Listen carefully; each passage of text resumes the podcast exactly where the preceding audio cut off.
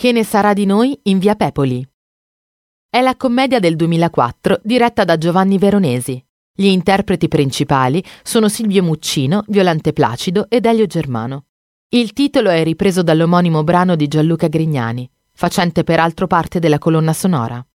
Dopo la maturità, tre ragazzi si regalano un viaggio in Grecia dove si accorgono di non sapere nulla della vita.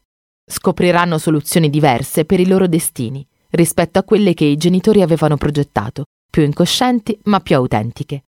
Giovanni Veronesi è interessato al mondo dei più giovani sin dai tempi delle sue prime regie.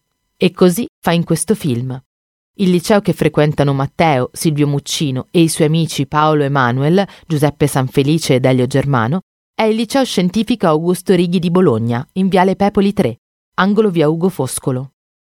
Mentre il tetto su cui Matteo, Paolo e Manuel decidono di andare a fare la vacanza in Grecia è il tetto dell'hotel I Commercianti di Via dei Pignattari 11, sempre a Bologna.